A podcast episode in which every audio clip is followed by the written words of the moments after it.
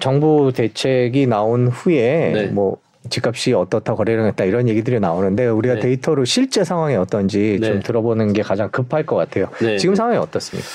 뭐 거래량이 아주 소폭 좀 늘었고요. 네. 아직 이제 1월달 거래량이 다 시합은 안 되는데 서울 이제 부동산 정보 광장에 따르면 지금 이제 드디어 월 천 건이 넘어섰다 네. 이런 이제 뉴스들이 나오고 있는데 근데 사실 원 철건이라는 게 네.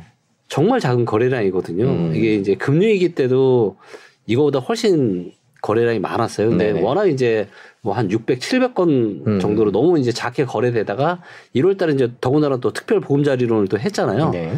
그러다 보니까 이제 거래량이 늘었지만 거의 의미가 없는 거래량 증가다. 음. 최소한 뭐 한 4천 건에서 5천 건 이상 정도는 거래량이 좀 늘어야 그게 이제 의미 있는 반등이라고 볼 수 있는 시, 시그널인데 음. 지금 이제 아주 이제 너무 작, 그러니까 그동안 너무 어떻게 보면 급락을 하다 보니까 많은 분들이 좀 어떻게 보면 희망을 좀 찾고자 조금 거래량 늘고 또 일부 단지들에 따라서는 또 시, 조금 이제 가격이 올라, 올라간 곳도 있고 최저가도 올라간 곳들이 있어요.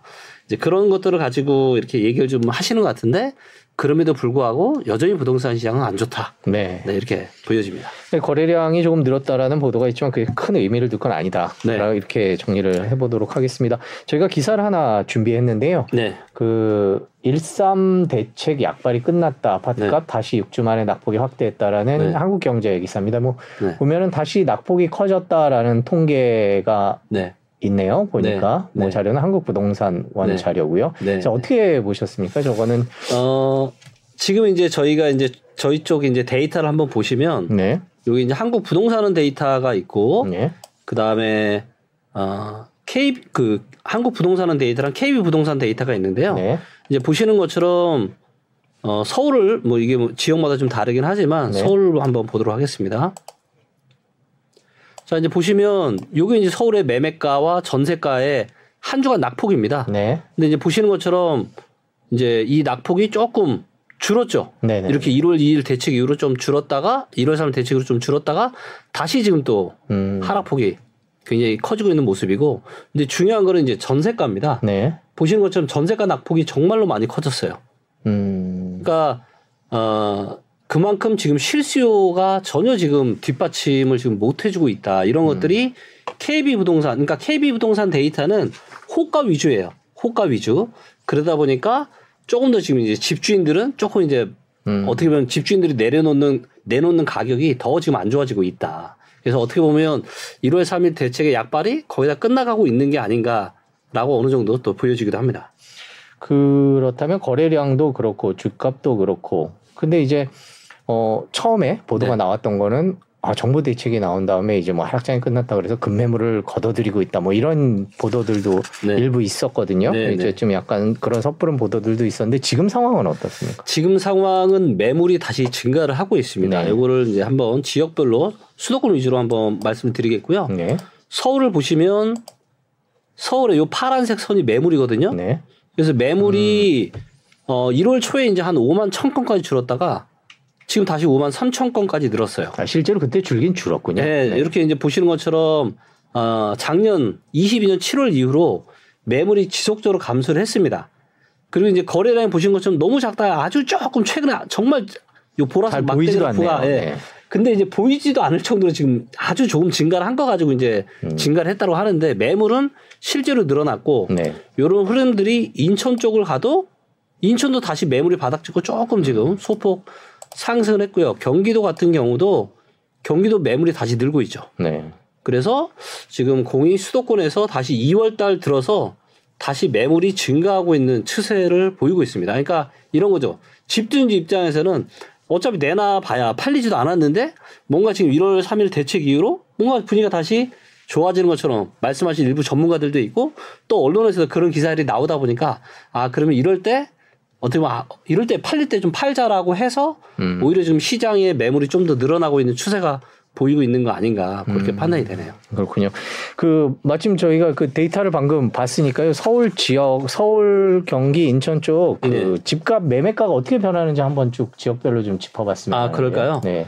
그러면 정부 대책 이후에 지금 상황이 어떤지 네. 한번 살펴보도록 하겠습니다. 서울부터 볼까요, 저희가? 네. 서울에 뭐 반포나 잠실 쪽에 아무래도 네. 네, 대단지 아파트들도 많고 또 이슈가 많이 되다 되는 곳이다 보니까 음. 어, 이제 아크로 리버 파크라고 해서 한강변 바로 앞에 네. 있는 아파트입니다. 어, 일단 천세대 이상이고요. 네. 연식도 예, 한 10년 차 미만의 아주 이제 좋은 아파트입니다. 네. 근데 요게 지금 가장 최신 데이터까지 들어가 있는 호가 데이터거든요. 음, 네. 자, 요, 아, 일단 전세고요. 네. 일단 전세가 1월 9일 날 음. 최저 호가가 10억까지 떨어졌었습니다. 음. 근데 이제 지금도 여전히 10억이에요. 음. 그러니까 전혀 지금 어 뭔가 전세가 다시 올라가는 이런 기미는 전혀 보이고 있지 않고요. 네. 매매 호가를 한번 보도록 하겠습니다. 매매도 보시면 어때요? 아, 오히려 낙폭이 더 커졌네요. 네네. 자, 지금 이제 보시면 1월 3일을 대책했을 때가 이때거든요. 네. 대책 이후 나오고 나서 최저가가 36억이었는데 지금은 최저 호가가 얼마냐면요. 34억까지 떨어졌습니다. 음. 그러니까 오히려 호가가 지금 더 낮춰진 거죠. 음. 네. 지금 이 아파트가 이제 서초 강남에서 가장 비싸고 핫하다는 아파트인 거죠. 가장 네. 그렇죠. 보통 우리가 이제 아리팍이라고 네. 줄여서 네. 이야기했던 그 언론에서 굉장히 유명한 아파트 단지인데 그, 오히려 지금 1월 3일 네. 대책 이후에 호가가 오히려 더 내려갔다. 다른 지역도 좀 네, 다른 지역도 좀 네. 보도록 하겠고요. 이번에는 어 최근에 이제 그또 어 일기 신도시 관련해서 도 이야기들이 좀 나왔잖아요. 아, 그렇죠. 분당 그래서 분당 쪽으로 한번 가보도록 네. 하겠고요. 일단 분당은 좀 오래된 아파트가 많기 때문에 어 30, 3년 차부터 30년 차 아파트까지 좀 보도록 하겠고요. 네. 여기 보시면 이제 천세 이상짜리 중에서 판교 이맥 사이 이렇게 아파트 단지가 4개 정도 있는데 네. 먼저 삼성 10단지 아파트를 좀 보도록 하겠습니다. 네. 자, 여기 같은 경우도 지금 이제 매매 최저 호가가 지금 여전히 지금 13억 2천. 그러니까 최저가 거의 변함이 없죠. 네. 그리고 이제 요 중앙선을 봐도 호가의 중앙선을 봐도 조금씩 더 내려오고 있죠. 네. 그래서 오히려 지금 이런 뭔가 정부의 정책이 전혀 지금 먹혀들지 않고 있다. 음. 예전 같았으면 막 바로 상승을 했을 텐데. 네. 그리고 전세 같은 경우도 네, 전세 호가도 보시면 더 내려가고 있죠 네, 지금. 뭐 크게 정보 대책이 네. 달라지는 건 없네요. 전혀 지금 변화되는 게 없고요. 네. 그다음에 이쪽에 이제 붙돌이 일단 이제 판교 신미주 아파트도 보겠습니다.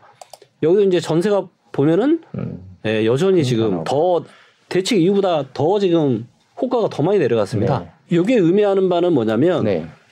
어, 요 두 가지가 있는데요. 위에 거는 월감 증감률이고요. 밑에 거는 주간 증감률로 제가 해놨습니다. 네네. 그래서 한 달 동안 매매가가 얼마큼 오르고 내렸는지 그 다음에 한 주 동안 얼마나 오르고 내렸는지를 데이터로 보여주는 거예요. 그래서 오르면 빨간색이죠. 오르면 빨간색이죠. 네. 근데 여전히 지금 보시는 것처럼 파란색 아니 빨간색이 하나도 없습니다. 다른 서울 지역도 좀 이렇게 멀리서 아, 한번 볼까요? 아 네. 서울 지역도 보시면 아, 마찬가지네요. 마찬가지예요. 네. 그런데 이제 좀 더더 디테일하게 들어가면 네. 보시면 이렇게 이제 조금 이제 뭐 이런 이런 신사동이나 네. 보광동 이런 데는 일부 이제 일부 있기는. 일부 있긴 음. 있지만 네. 근데 좀 더 넓은 의미에서 보자라면 네. 상승하는 지역은 단 한 군데도 음. 없다 이렇게 보여집니다. 그 정부 정책에 대한 평가는 어떻게 하세요? 왜 내놨고 뭐 이제 음. 좀 시간이 지나기는 했지만 결과적으로 네. 어떤 결과를 가져왔다 이렇게 이제 한 달 넘게 지났으니까 그렇죠. 총평을 할 때가 된 것 같습니다. 어떻게 어, 보세요? 제가 저번 방송에도 제가 얘기를 한 것 같은데, 음. 그러니까 많은 분들이 오해를 하시는 게 뭐냐면 정부가 부동산 규제를 하면은 가격이 올라가지 못할 걸로 생각하고요. 정부가 규제 완화를 하면 올라가는 걸로 생각을 해요. 근데 데이터를 보면은 완전 정반대입니다. 무슨 얘기냐면 정부가 규제를 한다는 얘기는 규제를 할 수밖에 없을 만큼 시장이 너무 뜨거운 거예요. 그래서 정부가 규제를 시작한다는 얘기는 아, 폭등장이 시작된다. 라는 거죠. 네. 자, 그리고 반대로 정부가 규제 완화를 한다라는 거는 의미가 뭐냐면 규제 완화를 할 수밖에 없을 만큼 시장이 너무 안 좋은 거예요. 그래서 정부가 본격적인 규제 완화 정책을 펼친다는 거의 의미는 뭐냐? 본격적인 하락장의 출발이 이제 시작이 된다라는 거죠. 음. 하지만 아주 단기적으로만 놓고 보면 규제 완화를 완화를 펼치잖아요. 그럼 시장이 살짝 좋아지는 것 같아요. 반대로 규제 강화를 하잖아요. 그럼 살짝 살짝 숙였다 다시 또 올라갑니다. 음. 그러니까 시장의 본질적인 에너지를 이겨내지를 못하는 거죠. 그리고 지금은 이런 거예요. 예를 들어서 최근에 일기 신도시 정책 같은 경우는 저는 너무 잘했다고 봐요. 왜냐하면 재건축을 하려면 사업성이라는 게 있어야 됩니다.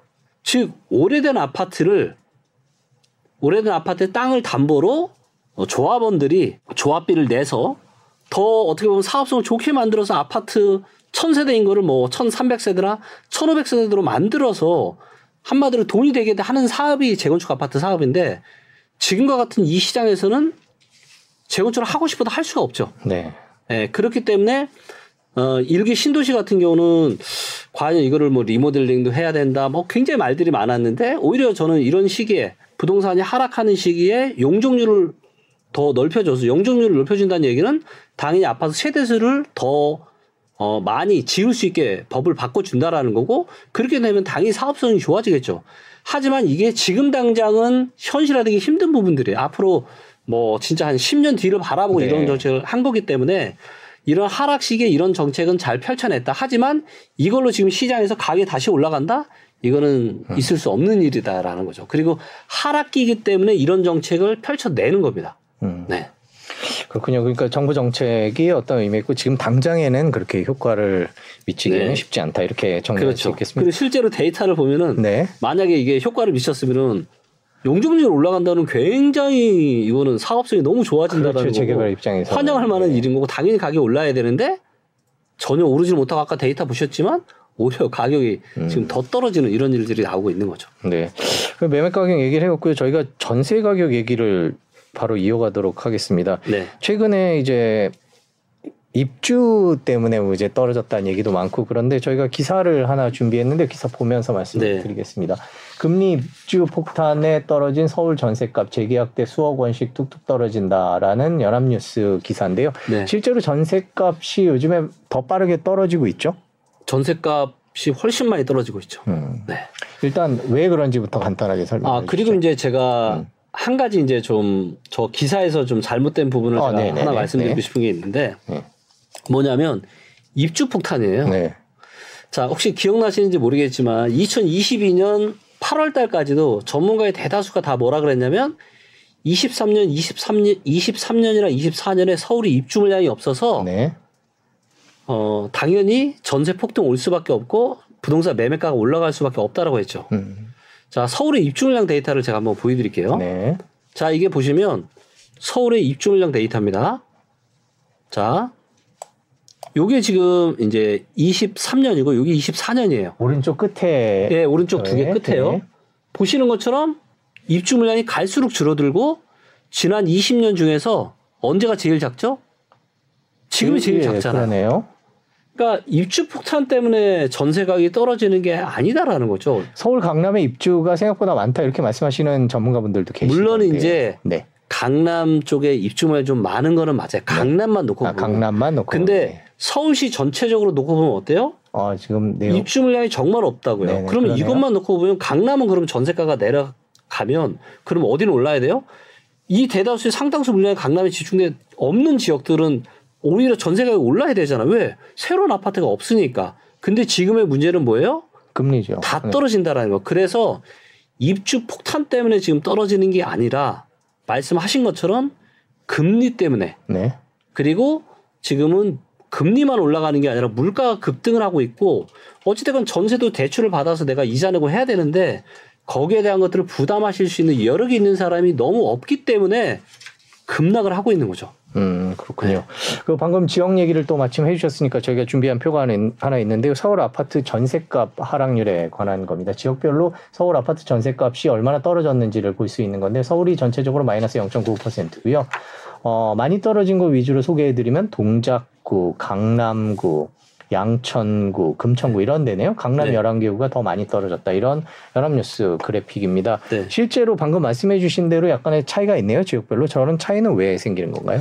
일단 지역별로 이제 뭐 입주 물량이라든가 또 거래되는 거에 따라서 조금씩 차이가 있어요. 그리고 이게 이제 어떻게 보면 한국 부동산원에 이제 표본이 되는 아파트들이 있습니다. 네. 그래서 표본의 데이터들을 가지고 이제 만든 거고요. 자, 이거를 이제 저희 이제 리치고 엑스퍼트에도 요거를 이제 담아놨었는데 작년 9월 1일부터 가장 최신 데이터까지 네. 매매가와 전세가의 이제 어, 흐름을 보여주는 차트인데요. 네. 왼쪽으로 많이 갈수록 매매가가 많이 떨어진 거고 왼쪽으로 갈수록 매매가가, 매매가가 많이 떨어진 거죠. 그래서 제일 많이 떨어진 데가 노원구랑 도봉구입니다. 네. 그리고 밑으로 많이 떨어질수록 전세가가 많이 떨어진 음, 곳들. 아래쪽은 전세값이 떨어지는 그렇죠. 거고요. 그래서 이제 보시면 제일 많이 밑으로 간 데가 성북구, 네. 송파구, 송파구, 은평구, 강북구 이런 곳들이고요. 네. 보신 것처럼 서초구도 지금 꽤 많이 떨어지고 있는데 네. 근데 문제는 뭐냐 이런 지수 통계 데이터는 현황을 제대로 못 보여주고 있는 거예요. 예를 들면 네. 최근 6개월이면은 1월 말이니까 아, 8월 달 8, 9, 10, 11, 12, 1. 그럼 8월 달부터 보면 제일 전세가 지금 많이 떨어진 데가 송파구인데 13% 정도 떨어졌습니다. 네. 13%. 자, 그럼 이걸 실제로 한번 지역으로 한번 들어가 보요 이게 이제 통계 데이터가 얼마나 현황을 제대로 못 보여주는지를 한번 보여드리면 네. 자, 송파구에 잠실에 가서 자, 리센츠만 보도록 하겠습니다. 네. 리센츠의 최근 전세 호가의 변화가 30% 가까이 떨어졌죠. 음. 근데 통계 데이터에는 13%도 안 떨어진 걸로 나와 있잖아요. 그러네요. 그리고 근데 이제 리센츠만 그러냐?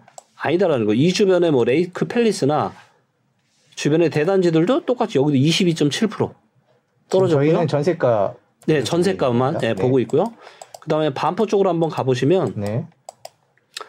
어, 아크릴 리버파크도 전세가 여기는 36.8%가 떨어졌습니다.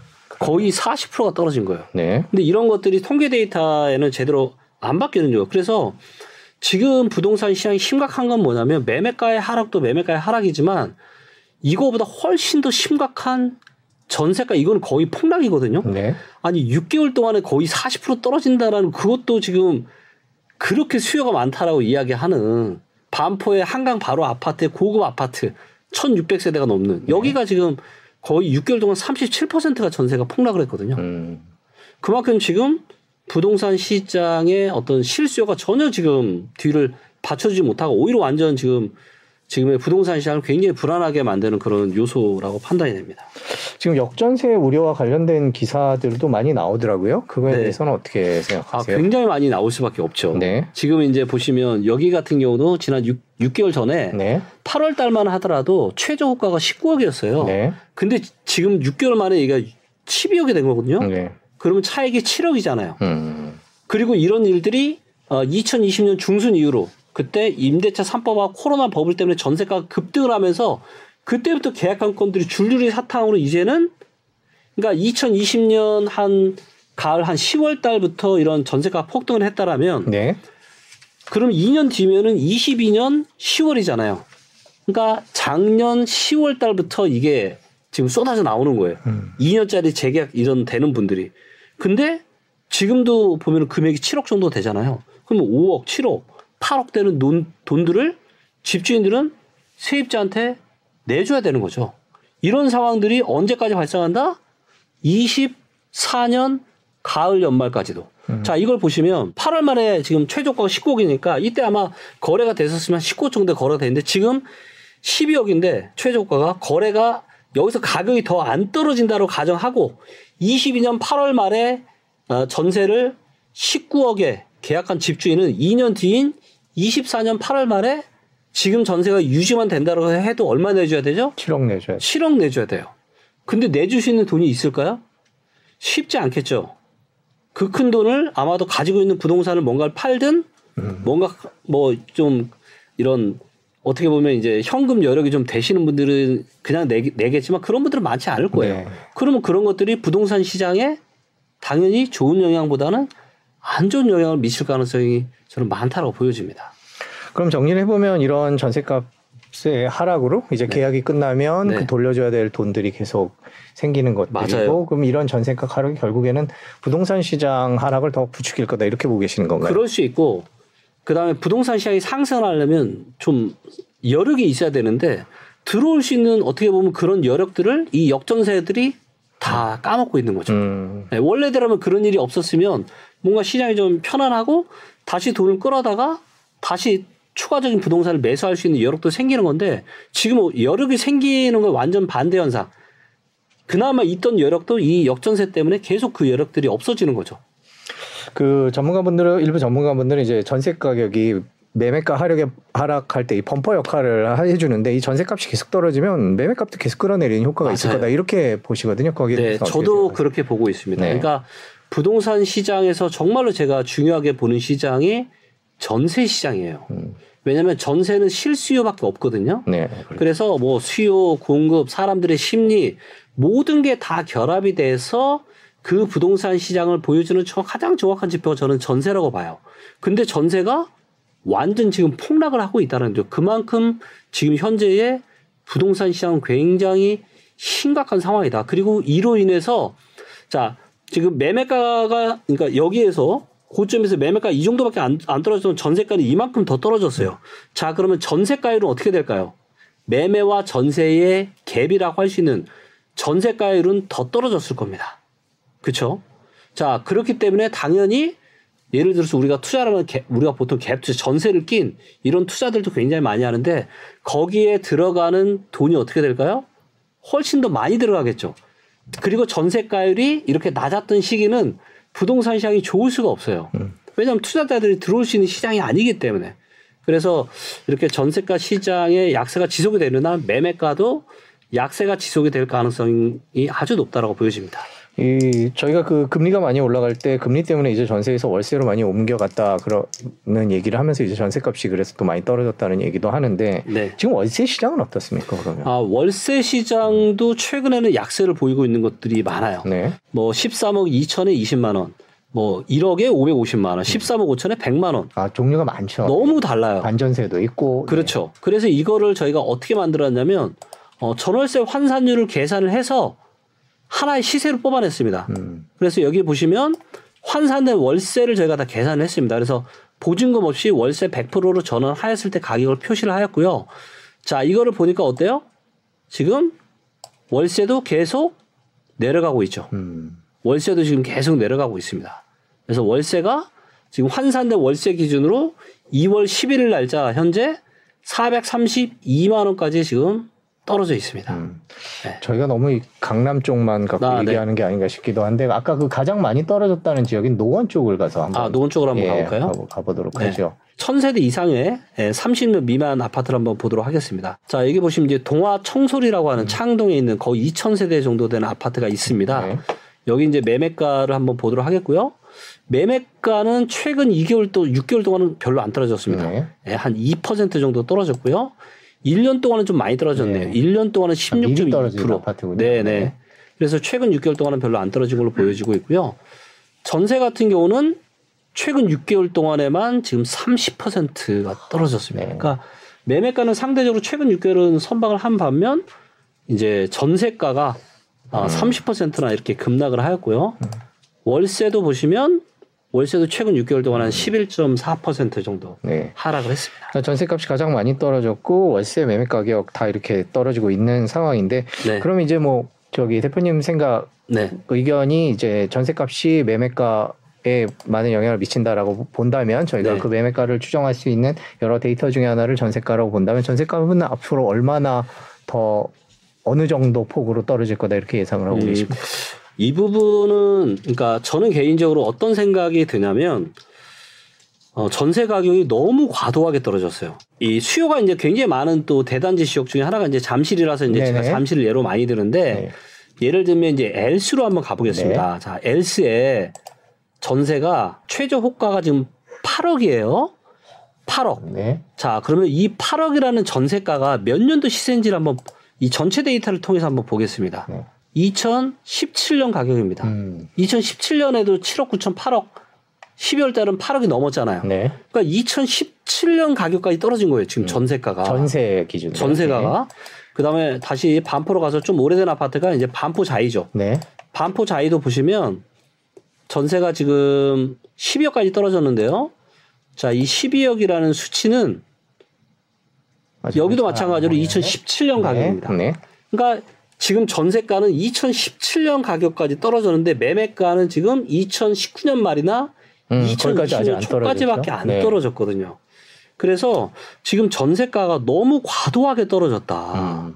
제가 생각하는 적정 가격이 한 17년, 18년 정도 되거든요. 근데 여기까지 이미 전세를 다 떨어져 버린 거예요. 근데 왜 이렇게 전세가 심하게 떨어졌냐라는 우리가 과연 금리 때문일까? 음. 물론 금리도 있지만 저는 또 어떤 생각이 드냐면 지금의 금리 급등을 불러온 그 근본적인 이유가 물가 상승이잖아요. 그리고 이 물가 상승이 사람들의 호주머니 사정을 더더욱 안 좋게 하고 있죠. 사실 어떻게 보면 안 오르는 게 없잖아. 1월 달에도 지금 뭐 전기료, 가스료가 몇십 프로가 오른다라는 게 이게 이런 일이 과연 대한민국에 있었냐라는 거죠.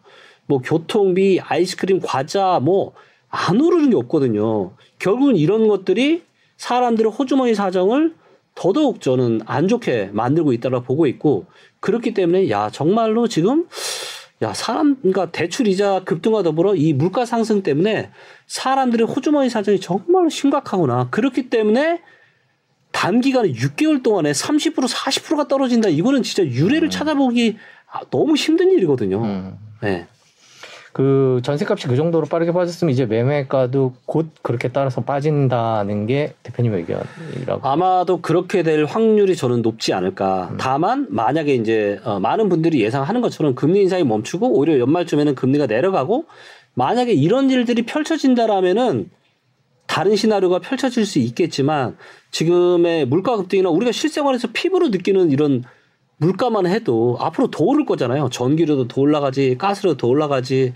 굉장히 많은 어떤 실생활 물가가 앞으로는 더 올라갈 가능성이 많기 때문에 지금의 어떤 이런 금리 인상의 추이가 쉽사리 저는 꺾이기는 확률적으로 매우 낮다라고 보고 있고 그렇다면 어 올해나 내년 한 상반기 정도까지는 매매가가 추가적인 하락이 좀 있지 않겠나 그렇게 지금 판단하고 있습니다. 그 리치고에서 만든 그 캔들 차트로 우리가 매매가를 정리를 해보도록 하겠습니다. 자, 그래서 이제 보시면 서울이 이제 평당 거의 이제 3,700 정도가 고점이었습니다. 네. 근데 지금 어 1월 달 데이터 기준으로 고가가 3,000이에요. 네. 저가는 2,700이고. 음. 그러니까 3,000 밑으로 드디어 떨어져 떨어진 겁니다. 그래서 어, 3,700에서 3,000까지 떨어진 건 한 20% 넘게 지금 떨어진 거죠. 그래서 실거래가를 봐도 굉장히 지금 많이 떨어졌고요. 경기도도 이제 거의 한 1,700 정도, 21년 9월 달에 1,700까지 고점을 찍었다가 지금 한 1,400 정도까지. 그래서 한, 어, 한 300만 원 정도 지금 떨어진 거죠. 음. 네, 그래서 한, 어, 한20% 조금 미만, 네, 이렇게 떨어졌고요. 인천도 보시면 어, 한 1,400 정도까지 고점을 찍었다가 네. 네 1,400까지 고점 찍었다가 지금 한 1,200 정도까지 음. 지금 하락을 한 이런 모습을 좀 보이고 있습니다. 음, 그렇군요. 네. 자, 그러면은 여기서 이제 저희가 매매 가격과 전세 가격까지 짚어봤고 이제 미분양 얘기를 좀 해봐야 될것 아, 같아요. 네. 저희 미분양 얘기가 8시 뉴스에 나오기 시작을 했습니다. 이게 미분양이 항상 심각해지기 시작할 때 보통 SBS 메인 뉴스에 나오곤 하는데요. 어제 SBS 뉴스 제목이 깎아주고 경품 걸어도 미분양 한파 어렵다는 내용입니다. 대체로 이제 외제차가 경품으로 걸렸다라는 얘기가 몇 년에 한 번씩 나오곤 하는데 이제 또 나왔습니다. 그래서 네. 저희가 예전 기사를 준비를 했는데요. 예전 기사 잠깐 보시면은 어 이게 차 스무 대 들여 울산 주상복합 분양 경품 공세 뭐 이제 이런 기사도 있고요.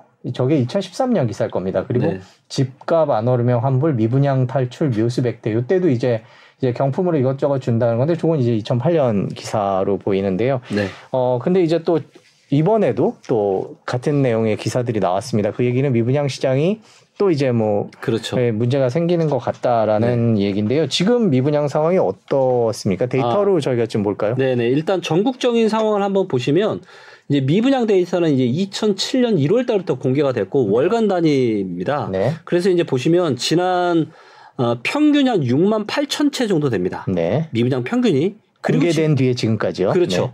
그리고 지금 한 그 정도까지 온 거고요. 음. 심각할 때가 이제 2008년 7월 달부터 2009년 한 중순까지인데 이때 보시면 16만 채. 그러니까 왼쪽에 그 빨간색 선이 그 이제 미분양이 심각하던 맞습니다. 그때인 거죠. 이제 금융위기 그렇죠. 전후한 그때네요. 네네. 막대 그래프가 높고 빨간색일수록 미분양이 심각하다는 이런 네. 시기였습니다. 근데 네.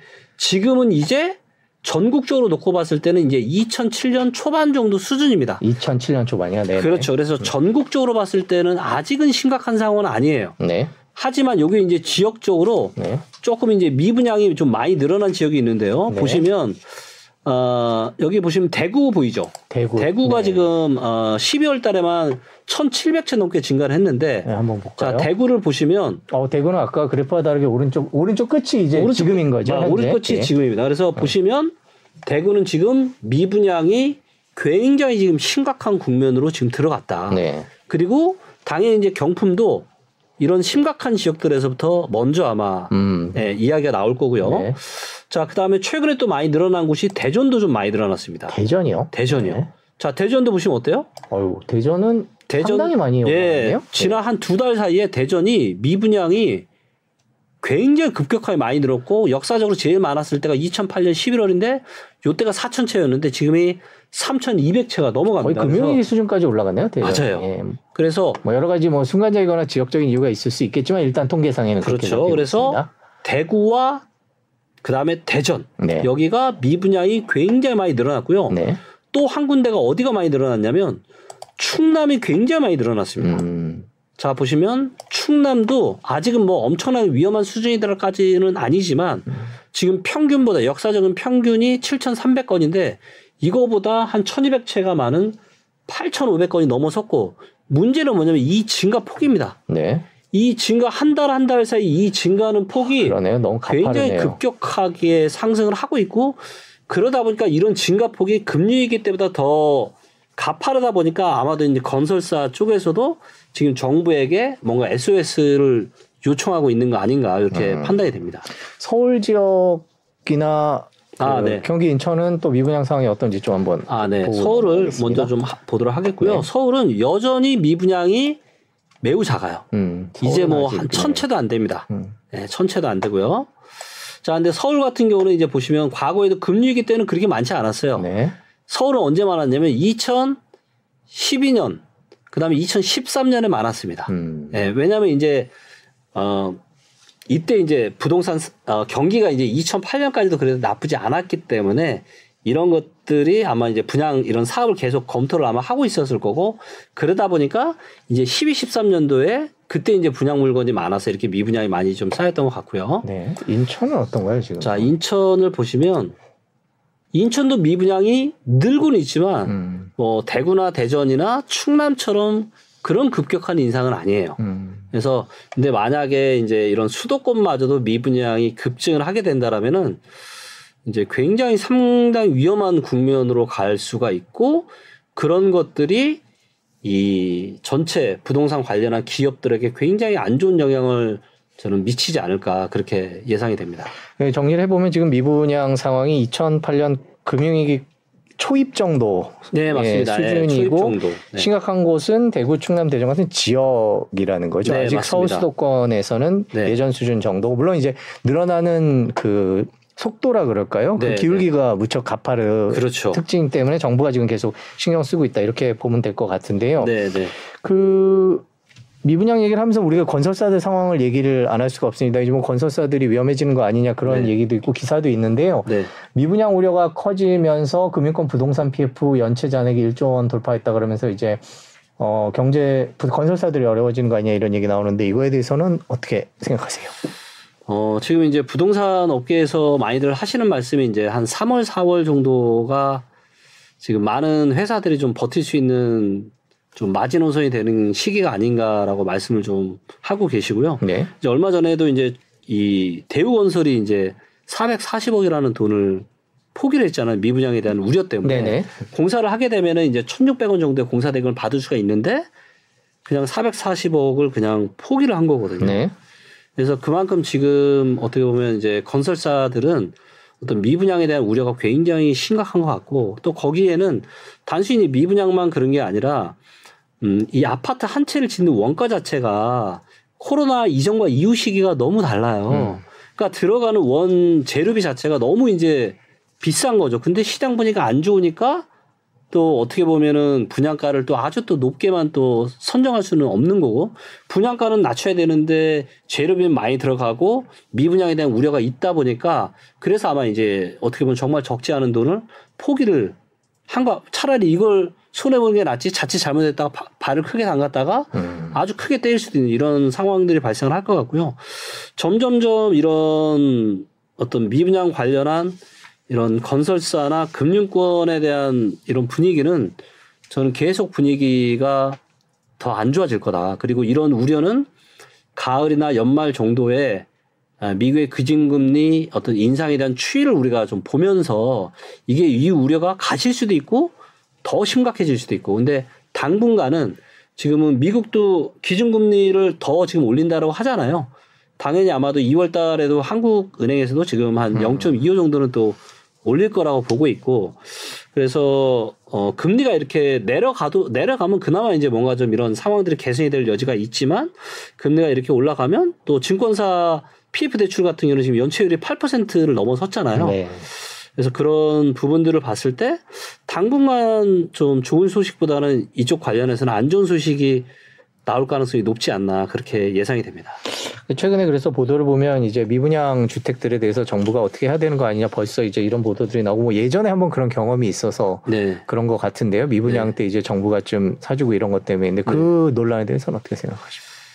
아 지금은 정부도 그럴 수 있는 여력이 거의 없을 거다. 네. 지금 주택 보증공사 허즈 같은 허그 같은 경우도 지금 거의 지금 지난 작년에만 물어준 돈이 어마어마하거든요. 네. 아, 마침 저희가 관련 기사가 있습니다. 아, 네. 네. 네, 요거네. 허그가 네. 대신 갚은 전세금이 1월에만 1,700원 네. 1년 새 3배 늘었다. 그렇죠. 네. 그래서 이제 뭔가 역전사나 이런 문제들 때문에 안 그래도 이제 들어가야 될 이런 공적인 돈들이 이렇게 네, 많은데 들어가야 될 돈이죠. 네.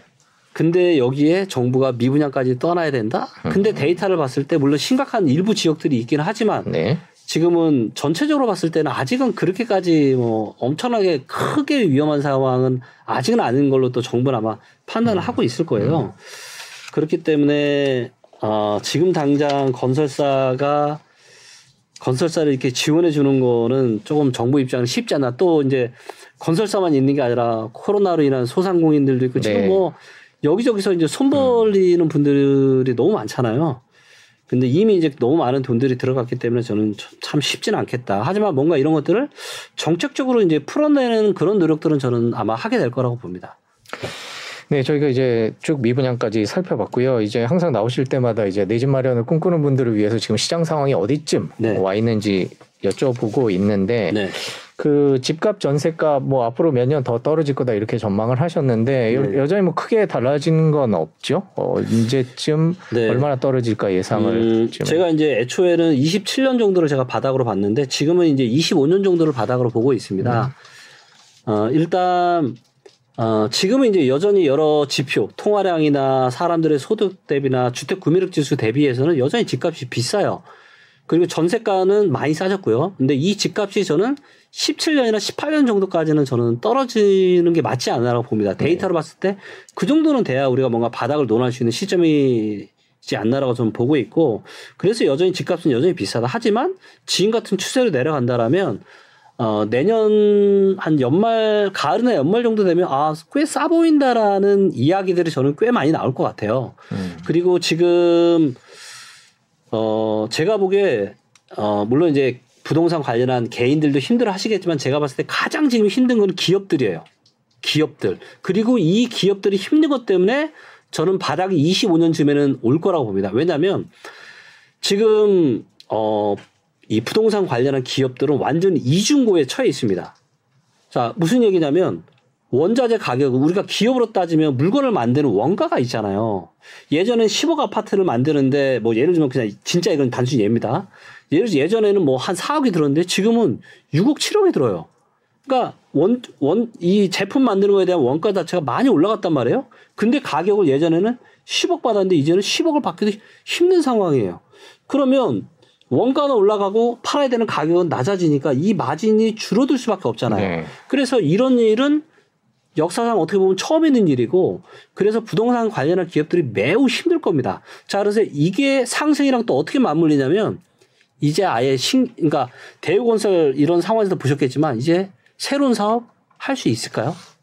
음. 저는 못 할 거라 봅니다. 네. 하, 하더라도 정말 아주 너무 좋은 거 그리고 이미 발 빼기 힘든 것만 하게 될 거예요. 자, 그렇다는 얘기는 뭐다? 추후에 전국적으로 공급 물량은 아주 줄어들 수밖에 없다. 자, 그러면 요게 22년 어, 한 가을부터 시작이 됐다고 놓고 치면 보통 어, 분양하고 공급까지 한 2년 반에 3년 정도 걸리거든요. 3년이라고 치면 그러면 22년 가을부터 23년, 24년, 25년. 그러면 24년, 25년 여름이나 가을서부터는 전국적으로 입주 물량이 정말 없을 가능성이 많아요. 그리고 이, 이런 규모가 어떤 비슷한 사례를 찾아보기 힘들 정도로 저는 전국의 입주 물량이 아주 많이 줄어들게 될 거다. 자, 그렇다는 얘기는 뭐예요? 자, 거품은 지금부터 계속 빠질 겁니다. 이미 많이 빠졌고 앞으로 더 빠질 거고. 근데 앞으로 음. 그리고 언젠가는 전, 전월세 시장이 어떻게 될까요? 진정이 되겠죠. 왜? 전세는 이미 17, 18년 가기까지 17년 가기까지 떨어졌잖아요. 서울에서 가장 인기 있는 단지도 17년 가기까지 떨어졌단 말이에요. 물론 더 떨어질 수 있어요.